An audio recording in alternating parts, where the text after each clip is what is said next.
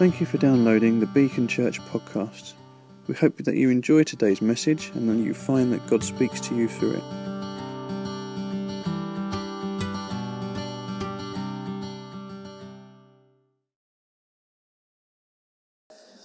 Good morning. We've come to the last of our Beatitudes. So we've been going through this series, you'll know, on the Beatitudes, and we've now come to the, to the final one.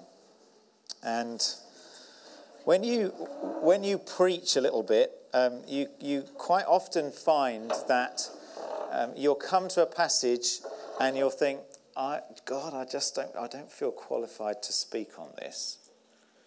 Um, and boy, is this a passage that I don't feel qualified to speak on. But actually, do you know, really, no passage in the Bible am I qualified to speak on. It's His word. And when we come to hear His word, we come to allow Him by His Spirit to tell us and to teach us what He would have us learn today. And so, my prayer in a moment is going to be that you will receive whatever it is that the Lord has for you today. And He will have something for you because His word is in, inerrant, His word is God breathed. And so, as we come to it, let's expect him to speak to us. I'm not qualified, but he is. And so let's come with expectant hearts. So, first, I'm going to read you the passage and then we'll pray together. So, it's Matthew chapter 5 and it's verses 10 through to 12. That's the final of the Beatitudes. Blessed are those who are persecuted because of righteousness for theirs is the kingdom of heaven. Blessed are you when people insult you, persecute you, and falsely say all kinds of evil against you because of me. Rejoice and be glad, because great is your reward in heaven. For in the same way they persecuted the prophets who were before you. Let's pray. Father, we thank you for your precious, inerrant word. We thank you that it is your very word breathed to us.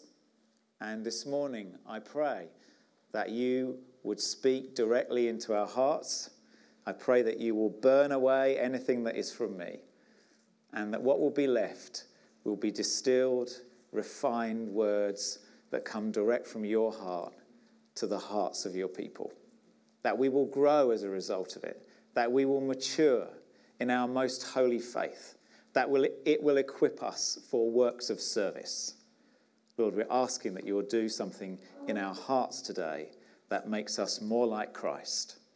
And we ask it in his name and for your glory. Amen. Well, this week, uh, David Cameron met with uh, Christian leaders on Thursday. He apparently, since he's been Prime Minister, every year at Easter, he has held a reception at 10 Downing Street for Christian leaders. And he did so this Thursday.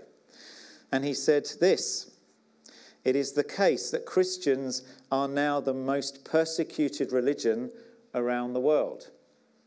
And uh, the, the uh, Secretary of State for Religion, uh, a woman called Baroness Warsi, She's quite recently been to the United States, and the main agenda item that she had was to stir up the West to look seriously at the issue of Christian persecution. She herself is not a Christian, she's a Muslim, and yet she recognizes that actually Christianity at this particular period in time is the most persecuted religion in the world.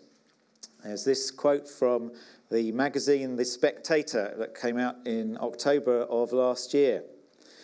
According to the International Society for Human Rights, a secular observatory based in Frankfurt, Germany, 80% of all acts of religious discrimination in the world today are directed at Christians. 80%. Statistically speaking, that makes Christians by far the most persecuted religious body on the planet. The journalist then goes on to say in truth, Christians face a bewildering variety of threats with no single enemy and no single strategy best adopted to curb the violence. You can tell in his voice that he is bewildered. There is a sense of bewilderment at the persecution of Christians. Now, we do have to be careful because when you talk, and when certainly when journalists talk about the persecution of Christians, it can be the persecution of people groups who are labelled Christians.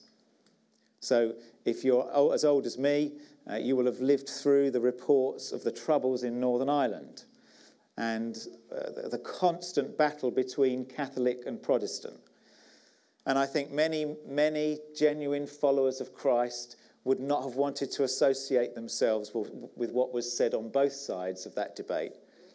Because people who label themselves Christians are not always followers of Christ. And so we have to be careful when we hear statistics about Christians being persecuted, and certainly it is the case, but we just have to be slightly careful about not aligning ourselves with just a people group that labels itself Christian or labels itself Muslim.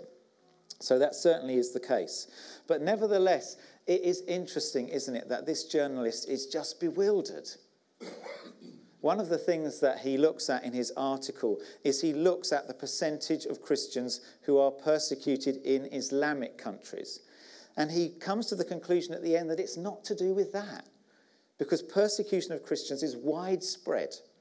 It's not just in Islamic countries, it's not just that this is a battle between Islam and Christianity.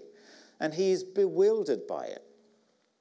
He is bewildered by it the, uh, some, some researchers believe that in the last 10 years, in each year in the last decade, 100,000 Christians have been killed. And this research is not people who label themselves Christian. This is research that looks at, at people who, uh, it talks about um, an active Christian witness.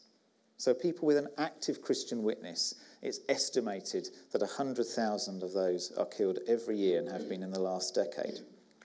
One of the things that I'm that we're going to do this morning uh, t- at some stage, I'm going to ask John just to come up and lead us in praying for the persecuted church. And it's good for us to align ourselves with those who are going through more than we can ever possibly imagine. And so at some stage towards the end, I'll get John up to lead us just to pray for the persecuted church. But Jesus was not bewildered by the fact that persecution was going to come. Jesus says, when you are persecuted, not if. It is no surprise to him. So let's look at why persecution comes. We're going to look at why it comes. We're going to look at what our response might be to it. And we're going to look at this amazing thing where he said, Blessed are you. Now, R.T. Kendall says that that word blessed, you can almost sum it up in the word that Jesus is almost saying, Congratulations. Congratulations. You've achieved it. You've got there. You've reached the pinnacle. This is the final beatitude. You've reached the pinnacle, guys, when you're persecuted. Rejoice when you are reviled. What on earth does that mean? Well, we'll look at it towards the end. Why does persecution come? Well, Jesus says, Blessed are those who are persecuted because of righteousness. Because of righteousness. So he doesn't say, Blessed are you if you're persecuted just because you have a label that says you're a Christian. He says, Blessed are you if you're persecuted when you are persecuted because of righteousness. Paul says this when he writes to Timothy In fact, everyone who wants to live a godly life in Christ Jesus will be persecuted. Does that cheer you up this morning? everyone. Everyone who wants to live a godly life in Christ Jesus will be persecuted. We're persecuted because of righteousness. Righteousness, that word means right wiseness. That's how it's actually literally translated. It means being wise and understanding what's the difference between right and wrong. It's understanding what God's sense of being right is. And when we are saved and begin to understand, as He begins to communicate to us what that means, what righteousness means, we can expect to hit opposition and persecution because he's teaching us what's right. And when we are living out of what we believe he's telling us is right, we are going to hit persecution. It comes because we don't belong to the world. So listen to what Jesus says, recorded in John's Gospel. He explains to us why we're going to be hated. He says this in John 15, verse 18 If the world hates you, keep in mind that it hated me first. If you belonged to the world, it would love you as its own. As it is, he says, you do not belong to the world. But I have chosen you out of the world. That is why the world hates you. Remember what I told you? A servant is not greater than his master. If they persecuted me, they will persecute you also. If they obeyed my teaching, they will obey yours also. We hit persecution and opposition because we don't belong to the world. But I love that little bit of hope that comes at the end. Listen to this. If they persecuted me, they will persecute you also. If they obeyed my teaching, they will obey yours also. Paul talks about us being an aroma. He talks about us being a fragrance. He says, To those who are being saved, you're the fragrance of Christ. You're bringing a fragrance of life. But to those who are perishing, you're bringing a fragrance of death. The wonderful thing is that we will bring the fragrance of life to those who are being saved. But there is an inevitability that we will also bring the fragrance of death to those who are perishing. That means that there is an inevitability that when we live a righteous and godly life, we will face opposition and we will face persecution. Christians are persecuted when they encounter the world's hostility to God. Do you know that? It's not personal. Sometimes we can feel that. Sometimes, if you're in the workplace or in, even in your family and you're just facing opposition because you're a Christian now and because that's how you're trying to live, and because there's certain things that you just won't do, and there's compromises that you're unhappy about, and sometimes you'll put your hand up and say, That's not right. And and you hit opposition, and you, we can tend to feel like, oh, this is personal, it's something about me. But it's not. They're opposing God in you. When we hit opposition and persecution. We are facing the world's hostility to Him. That's what we're facing. Do you know what? If you face a little bit of opposition now and then and a bit of persecution, you should be glad. Because it shows you've got Him in you. It shows that His Holy Spirit is dwelling in you. And he's saying, Well done. When we face opposition, don't take it personally. If you don't take it personally, it will also help you not to react against it. When you are able to take a step back and recognize, no, God, this, I haven't, don't seem to have done anything wrong. I, I don't think I've sinned. I don't think I've been unwise. I'm getting this flack. Ah, it must be, it must be about you, God. This must be about you. Must be because I'm, must be because I'm living out you. Be encouraged if you hit opposition. If you hit insults, it probably means that you're living out a life that's pleasing to Him. Be encouraged. It can come from really unexpected sources. I was reading um, a book by uh, R.T. Kendall, the same one that Owen's been reading, it's where he writes about the Beatitudes. And one of the things that he says, so R.T. Kendall was minister for, of Westminster, Westminster Chapel for about 10, 10, 12 years. And one of the things that he says is that in his ministry, he has faced more persecution and opposition from within the church than outside it. Isn't that interesting? It's, it's a bit indicting, isn't it, actually? It's a bit, you think, gosh, he hit more opposition from inside the church than he did from outside. Now, now, that is humbling for us, and it means that we should check ourselves. But it also is an illustration for me powerfully of what Jesus says when he says, Not everyone who calls me Lord, Lord will see the kingdom. Do you know what? Sometimes there are even people in our churches who might say, Lord, Lord, but may not see the kingdom. Sometimes we might even face opposition from the most unexpected places. I know of people who've faced opposition from families when they've become Christians.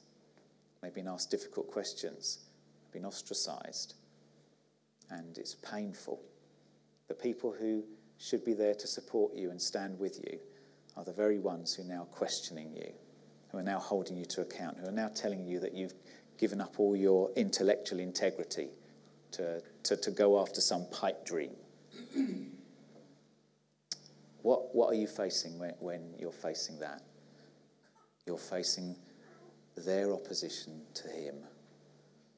Not necessarily their opposition to you, but their opposition to Him. What does it mean? It means you're being faithful. It means God's smiling on you.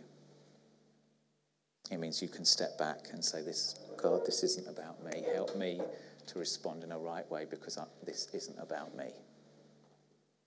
This isn't about me." How should we respond to persecution?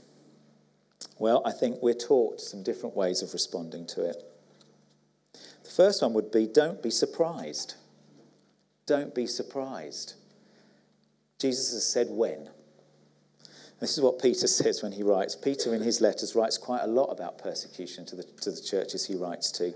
And he says this in 1 Peter 4 it says, Dear friends, do not be surprised at the fiery ordeal that has come on you to test you, as though something strange were happening to you. That's what he says.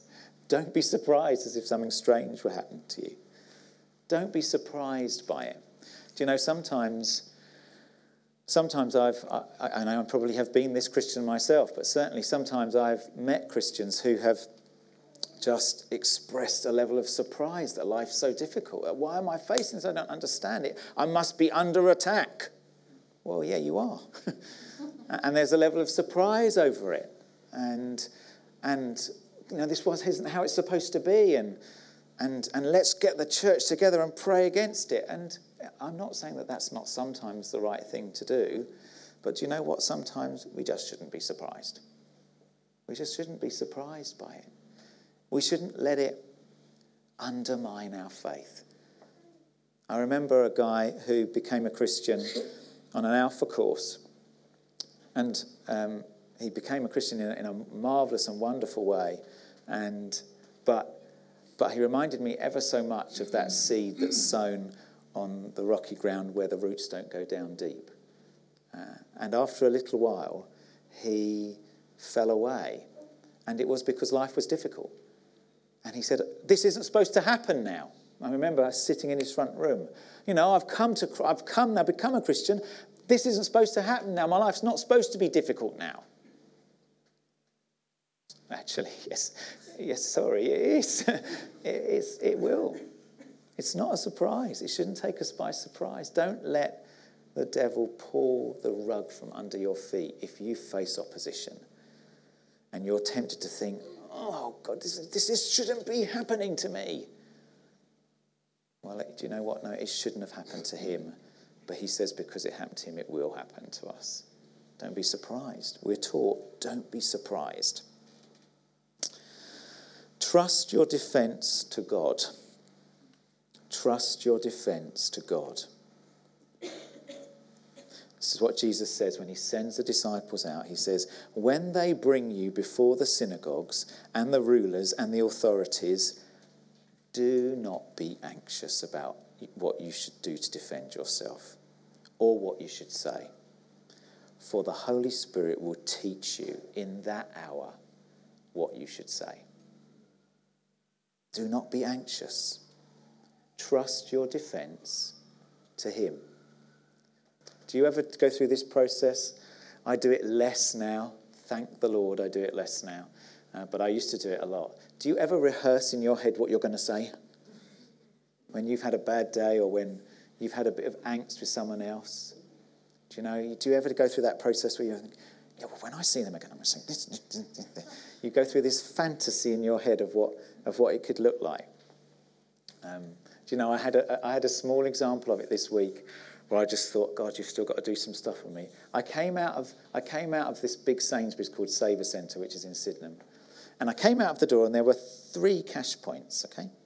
And there was one person in front of each cash point. And I came out of the door and I went and stood behind one of them. And I stood there and she was there for quite a long time. And, and then I noticed that there were other people who were like in the middle and they'd made one line, one queue.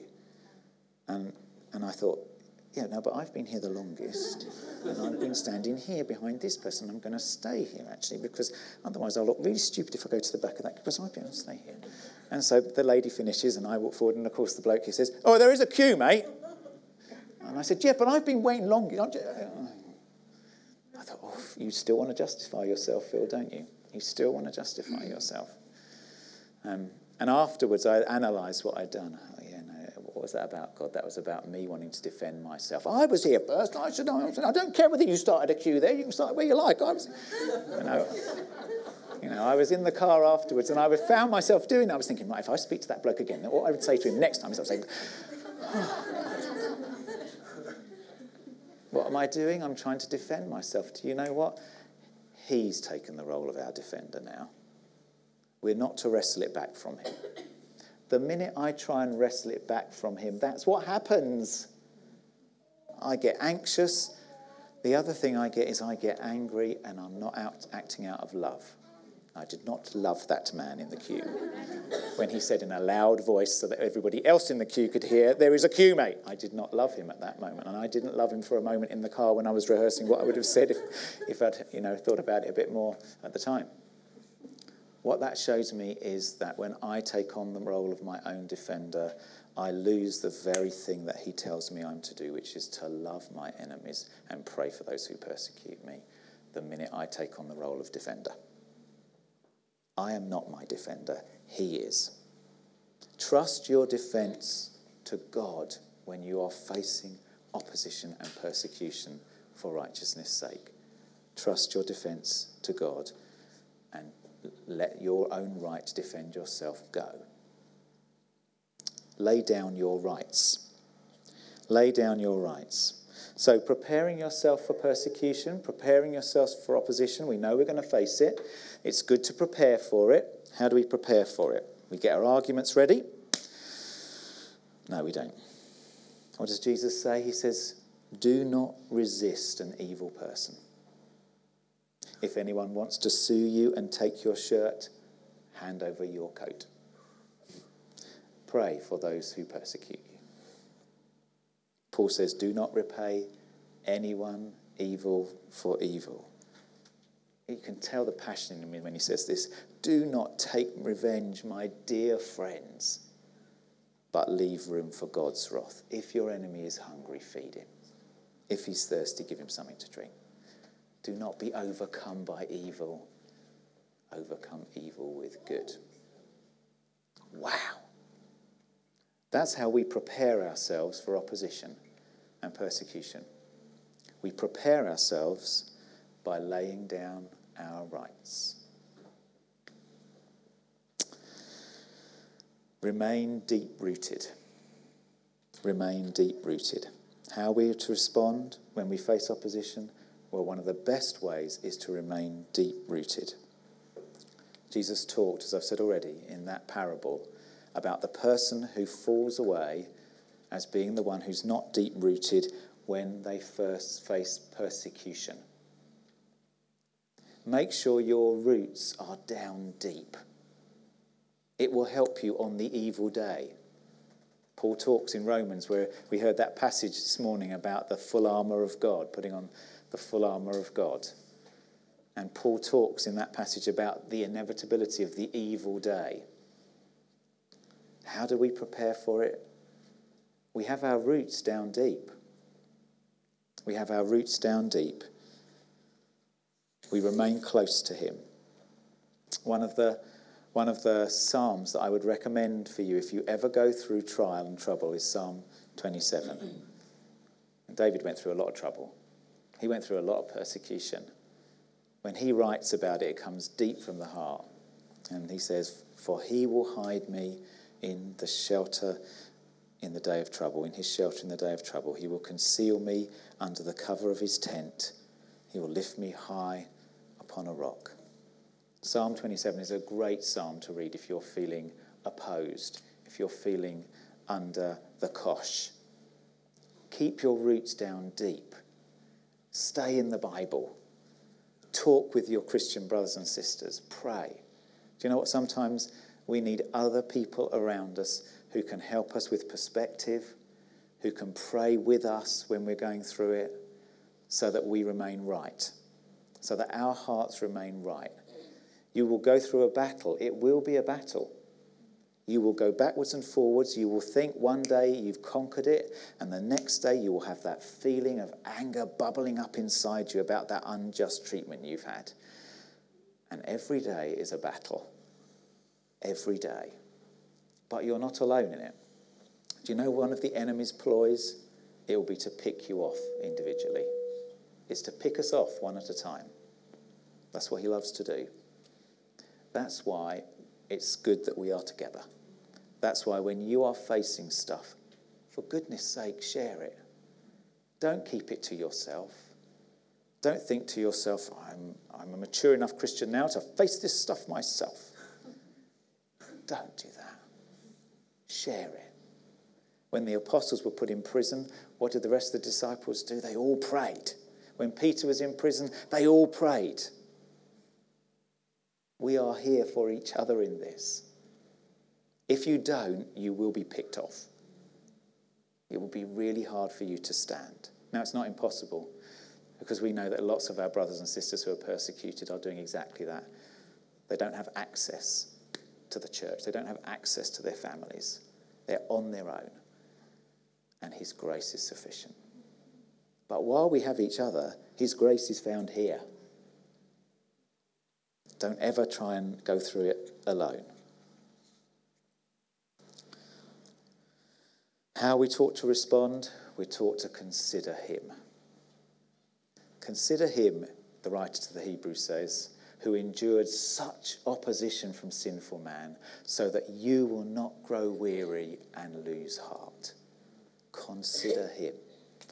Do you know, I remember I, about 30 years ago, uh, when I was uh, connected in with a young people's group at a church that I was at, and we had some we had fantastic youth leaders. And I remember going round to their house. I was probably about 16, 17, so it's more than 30 years ago.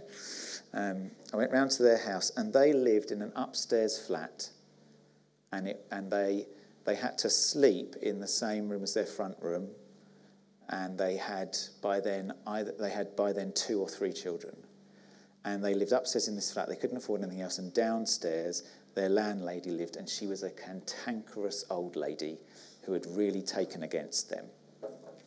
And I remember going round to see them once, and the wife said to me that she had been complaining to God about their living circumstances. She'd been complaining to God, How, God, how much longer are we going to do that? And she said that she had one of those moments that sometimes we get in life where it was almost as if the Lord Jesus was speaking to her directly. And she's saying, How much longer do we have to live like this? And she said, And I heard Jesus whisper, Well, I was born in a stable. Do you know that's never ever left me? That's never ever left me. When I'm suffering and when I'm going through persecution and opposition, one of the things that helps me is to consider Him to consider him who endured such opposition so that I won't grow weary and lose heart. I need to consider him. Do you know I do that now when those that that that what that woman said to me all those years ago still sticks with me. There are still times when I might be unhappy about my circumstances and I will remember what Maggie said to me and I will say, Yeah, Lord, I am feeling a bit miserable, but boy, did you have it a lot worse than I did. Consider him who endured such opposition from sinful men, so that you won't grow weary and you won't lose heart.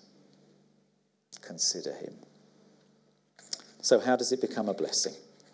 How does persecution become a blessing? Well, look, this is what Jesus says.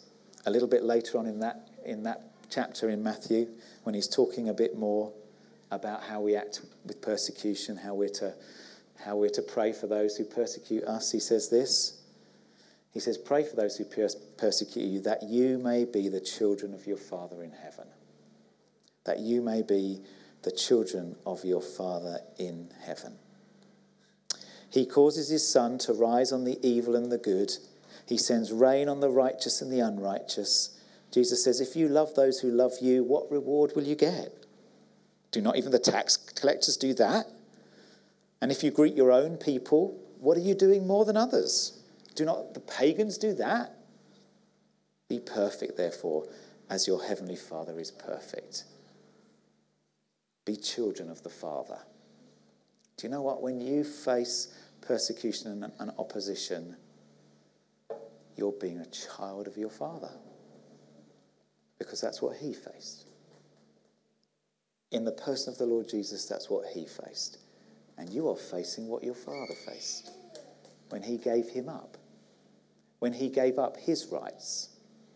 Why do I give up my rights to be angry with you because you just said that and it really riled me? Or you seem to be constantly on my case? Why do I give up my rights to hold you to account? Because the Father gave up his rights to hold me to account. And when I do that, I'm acting like my father. I'm being my father's son. Do you know what? There's no greater feeling inside to think, oh, I'm acting, I'm being your son when I do this, God. I'm being your daughter when I do this. Lord, I'm doing this for you. Do you know what? This feels fantastic that I'm doing it for you. Why does Jesus say that we're blessed when we face opposition and persecution? because we're being children of the Father. We experience what it's like to be children of the Father. What else? How else does persecution become a blessing? It brings greater intimacy with God. Why? Because when we're being persecuted, we're feeling a bit of His pain. Do you know what? God hurts when people are antagonistic and hostile towards Him. And when we get some of that, we are feeling a bit of his pain. It helps us to understand again what he went through for us. It helps us again to think, oh God, Lord, I'm feeling a tiny fraction. Oh, what you felt. Oh, what you went through. Oh, what you were prepared to give up and lay down for me. Oh, God. Do you know why it's a blessed to be persecuted? because it increases our level of intimacy with Him. When Stephen was being murdered, when they were throwing the stones at him, it says that he saw Jesus standing there at the right hand of God. Do you know that? When we're persecuted, when persecution comes, it's an opportunity for us to see Him more, to view Him more. It's like He opens up an extra portal of heaven for us to see him. The apostles rejoiced at being counted worthy to be suffering for the name. Isn't that something? They came out of prison having been flogged and they rejoiced at being counted worthy to have suffered for the name. Why did they do that? Because these were the guys that had seen what had happened to Jesus and had met the resurrected Jesus. So, do you know what? Now they're not worried about that anymore because they know what's coming. They've seen what he went through and they've seen what happened and they know what's going to happen to us. Oh, it's a whole new perspective on it. Now they're rejoicing because they, oh, we've been counted worthy to suffer for the same name.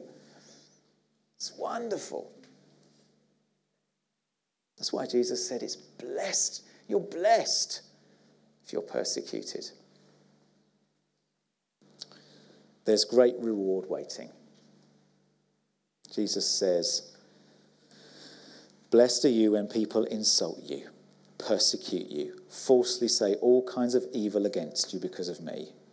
Rejoice and be glad, because great is your reward in heaven. Do you know, sometimes we lose sight of the treasure that's being stored up for us up there. The Bible talks about it all the time. It talks about treasure that we're laying up for ourselves up there. We mustn't forget it. Your salvation is utterly secure and safe. No one can snatch you from him. Once you have received Christ as your Savior, no one can snatch you from him. But your reward is a bit dependent on the treasures that you're laying up in heaven. That's what the Bible says. Lay up for yourselves treasures in heaven where moth and rust do not destroy. And Jesus says that when we're persecuted for his name, when we are persecuted because we're living right, we're laying up rewards up there. It's another chink in my money box up there when I'm living right and I'm receiving some opposition or persecution for it. There is reward for us. In this life, you will have trouble. In this life, you will face persecution. Maybe you won't face it, and maybe we won't face it like some of our brothers and sisters are. But you will face it. You will hit opposition. It will be generated from the enemy. It will come from there, but he will use people as his means of bringing opposition to you. But never forget that your warfare is not against flesh and blood. What are we taught to do? We're taught to love our enemies and pray for those who persecute you. You will face it, but you can have victory in it. And every time you are victorious in it, there's a bit more reward in heaven for you that He's storing up for you. Let's pray together.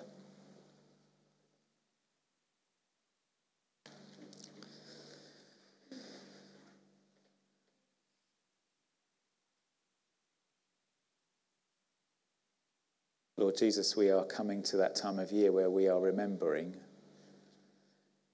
a persecution that we can hardly get our heads around. You, Lord Jesus, were the most persecuted man that's ever walked the earth.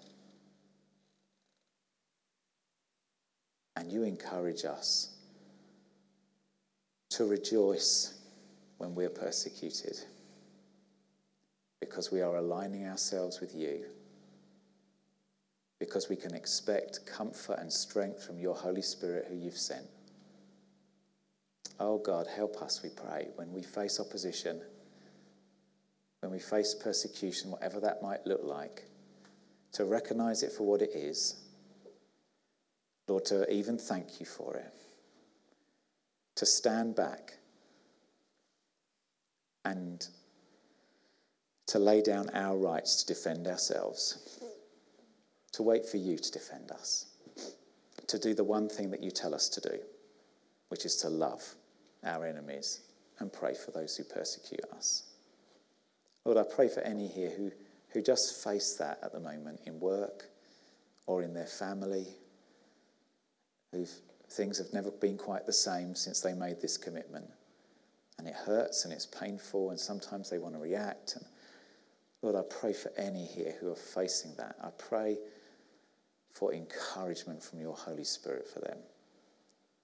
Lord, I pray that they will stand firm on the evil day. I pray that you will pour your love into their hearts for those who make life difficult for them. I pray for treasure, for treasure that be built up in heaven because they continue to live right before you. Lord, I ask it in Jesus' name. Amen. Before we finish, I just said that I was going to ask John to come and lead us to pray for the persecuted church. Because we've talked really about persecution in terms of opposition for us, but we're also aware that our brothers and sisters around the planet face more than we are ever likely to face. And it is good for us sometimes to pray. We can't do very much else, let's be honest. There are moments when we can get behind a particular project or that type of stuff. But actually, the one thing we can do is to pray. And so I'm asking you for a moment to give this your absolute best prayer. Okay, as John leads us in prayer, let's join him with it and let's give it our absolute best prayer as we pray for our brothers and sisters around the world. I think it would be good if we stand to pray. I think also while I lead, just everyone just pray out because it's a good thing. Um, when Phil asked me to pray, I thought of this verse, Hebrews 13, uh, 3. It says, Remember those who are in prison as though in prison with them, and those who are mistreated, since you also are in the body. So we, we should feel it when the body is in pain, you know. Um, so let's, let's pray as if we're in prison with them. Father, we thank you so much for your church, Lord. We thank you that uh, you have called us into one body in Christ, Lord. We thank you that you have called us to be your people. But Father, we know that there is persecution beyond our understanding out in this world. Father, we know that our brothers and sisters are going through things that we have never faced, Lord, but the trials that, that you spoke about in your word that they're going through, Lord God. And Father, we want to intercede for them right now, Lord, as your people. We want to reach out and, and call upon your name for them, Lord God, that they would be able to stand strong in their while they're being mistreated, while they're being persecuted, while they're being killed, Lord God, for their faith. Father, we want to commend them for their faith, Lord God. Father, that they would stand holy and blameless before you, Lord God, Father, that they would be able to face all that you, uh, all that is being thrown at them, Lord. Father, we want to pray for the persecutors, Lord God. Father, that those who are persecuting them, Lord, that you, you don't wish that anyone should perish, but all should turn from their wicked ways and know you, Lord God. For, so for those that are persecuting your church, I pray, Lord, you would convict them by your Holy Spirit, Lord, that they would turn from their ways and that they would know you, Lord God. Father, we just want to reach out for them, Lord. Lord, that we would feel what they are feeling, Lord God, as the body, Lord. When, when we are, have the strength and we have uh, the environment to be able to stand together as a church and to uh, intercede for them, Father, that they, we would not forget them, Lord God, but we would, as Paul says, to remember them while they are in prison, Lord. Yes. Father, I pray for those that have been separated from their families, Lord those that have been separated from their churches, Lord, that those that are now standing on their own in prison, Lord, those that are being uh, persecuted and they, they have no connection with your church, Lord, we bring connection now through prayer, Lord God. Yes. Father, that they would feel the power of your Holy Spirit right now as, as we pray, Lord God. Father, these aren't empty prayers. As, as Phil was saying, we are, we are speaking to you, Lord Jesus, who intercedes for us to the Father, Lord God. Father, we just want to uh, lift up those in, in North Africa now that are, that are being persecuted in, in Islamic countries, Lord God. Father, those that um, are, are, frightened, those that have fear, Lord, I pray that your perfect love would cast out that fear, Lord. That they would know that their glory is set before them in heaven, Lord God. That you would give them that eternal perspective, Lord. Father, that you would give us that eternal perspective. Father, I pray for those in North Korea right now, Lord, that are, that are um, being um, killed and we're not hearing about it, Lord. I pray, Father, that you would be with them. Lord, that they would know your peace in their hearts, Lord, that they would know that you are with them, that you have not forsaken them, Lord God. Father, those in China, Lord, Father, I pray that you would be with them. Lord, that the underground churches that are that are meeting um, and they are they are reaching out to you, even though that they know that, that they could be killed for what they believe, Lord. I pray, Father, that you would strengthen them, Lord God, that you would be with them. Father, we just want to thank you for those people. thank you for their faith, Lord. We want to we want to um, just pray a blessing on them. I pray a protection over them, Lord God. Father, I pray that supernatural things would happen to protect them and to preserve them, Lord, in Jesus' name. Lord, we just thank you for those people. We thank you. I pray, Father, that, that more and more people would come to know you, Lord Jesus, through their faith. That the persecutors, that the, the people that are keeping them in jail, Lord, as we read in Acts of the, of the, the jailers that are turned to faith because of the, the, the faith of the prisoners, Lord God, I pray, Father, that you uh, would, yeah, you would turn the persecutors. Lord, that, that we would have a faith as strong as theirs, Lord, that we would um, face persecution with boldness, Lord God. Lord, we just thank you. We thank you that it's when we face persecution, Lord, and that you do not forsake us in that, Lord. Ah, Father, thank you. You have just listened to a Beacon Church recording. If you would like more information about us, our vision, the team, or upcoming events, please visit our website, which is beacon-church.org. You can email us at office at beacon-church.com or find us socially on Twitter, Facebook, and Instagram. You are welcome to share this recording as you wish, but please do not make any edits without express consent. Thank you.